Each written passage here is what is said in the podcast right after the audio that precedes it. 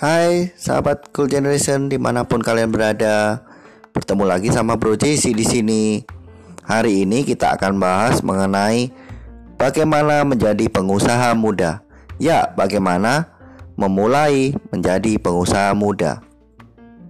Bagi kalian yang masih duduk di usia pelajar atau bangku kuliah Pelajaran ini akan membantu kalian untuk melihat peluang berbisnis di usia muda. Apa aja nih peluangnya? Yang pertama, buat kamu yang masih pelajar dan sudah ingin memulai bisnis, saya ingat pada waktu duduk di bangku sekolah, sekitaran 10 atau 20 teman saya yang seangkatan mereka sudah piawai di bidang kuliner, travel, digital marketing, fashion, fotografi, pendidikan, dan lain-lain. Ketika itu saya bertanya sama teman-teman, "Loh, kenapa kamu mulai bisnis di usia muda?"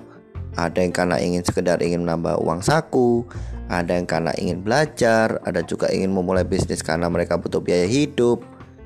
Ada juga yang ingin nyenengin pacarnya. Tapi keren gak sih? Apa pun alasannya, memulai bisnis sungguhan ketika masih duduk di bangku pendidikan itu keren.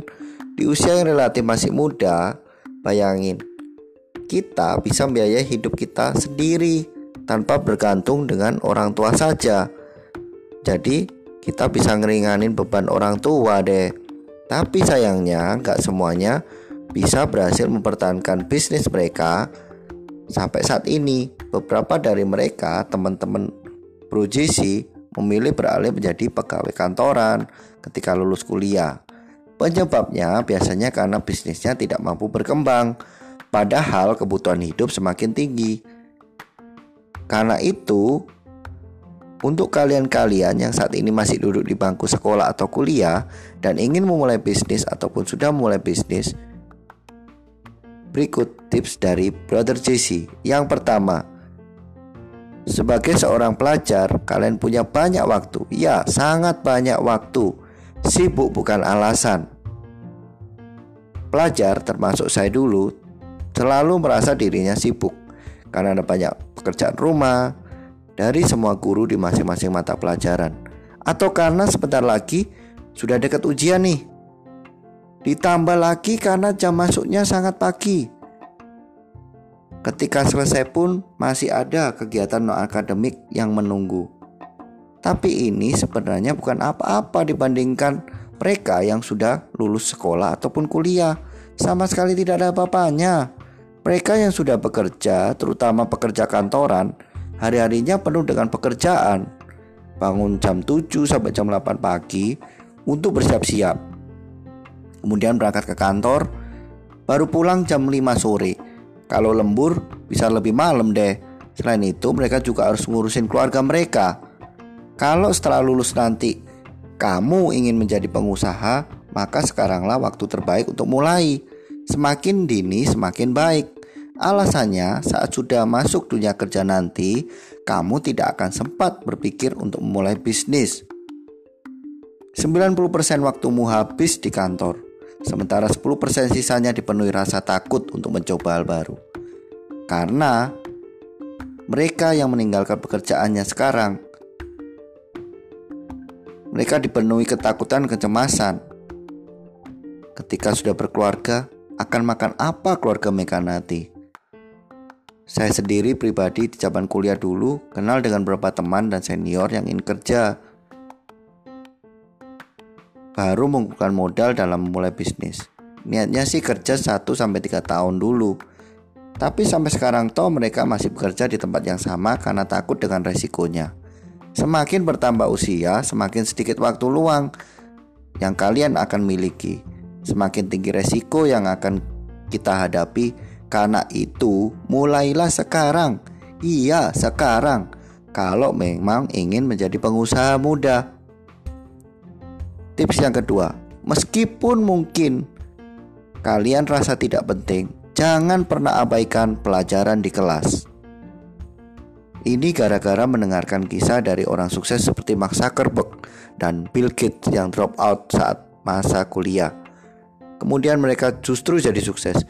Padahal mereka sukses bukan karena drop out, justru sebaliknya. Karena pada saat mereka di usia muda, mereka sudah punya bisnis yang berpotensi besar saat mereka duduk di kuliah dan mereka ingin mengembangkan bisnis tersebut sehingga tidak sempat lagi mengikuti kelas. Kita mungkin berpikir bahwa pelajaran seperti matematika atau kalkulus itu tidak berguna di kehidupan nyata kalau ingin menjadi pengusaha. Memang sih ilmunya tidak semuanya akan terpakai, tapi pelajaran-pelajaran tersebut akan melatih otak kita untuk berpikir cerdas dalam penyelesaian masalah-masalah. Itulah dua skill yang sangat berguna nantinya. Keduanya secara tidak langsung didapatkan di bangku sekolah dan kuliah. Jadi, meskipun sekarang kamu sudah memulai bisnis nih, Tetap atur waktu secara seimbang agar belajar dan bekerja tetap berjalan secara seimbang. Jangan abaikan salah satunya dong. Tips yang terakhir yaitu tips ketiga. Bisnis dan kerja sampingan itu beda. Di mana letak perbedaannya? Bisnis bagi anak sekolahan masih sering disamakan dengan kerja sampingan.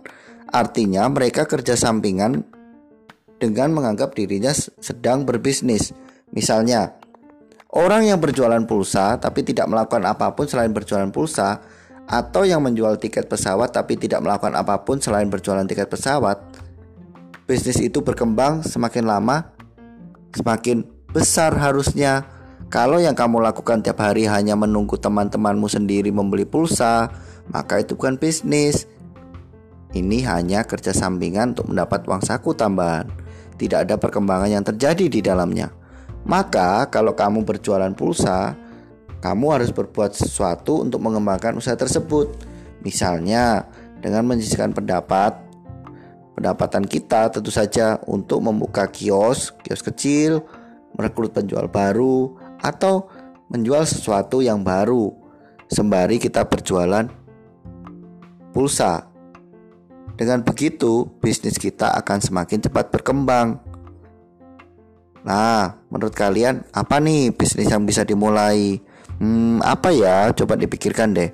Namun sebelum kalian memulai bisnis kalian, jangan lupa Matius pasal 6 ayat 33 mengajarkan Carilah dahulu kerajaan Allah dan kebenarannya Maka semuanya akan ditambahkan kepadamu Ya benar Sebelum memulai usaha apa pun Kita perlu menyertakan Pergumulan kita pada Tuhan Dan percaya bahwa penyertaan Tuhan itu sungguh dalam hidup kita sebagai pemuda Kristen dan apa pun yang kita kerjakan bersama Tuhan maka akan senantiasa berhasil. Hati-hati sebagai pemuda Kristen di akhir zaman dan tetaplah humble apa pun yang kita kerjakan selalu ikut sertakan Tuhan. Tuhan Yesus memberkati kita semua. See you.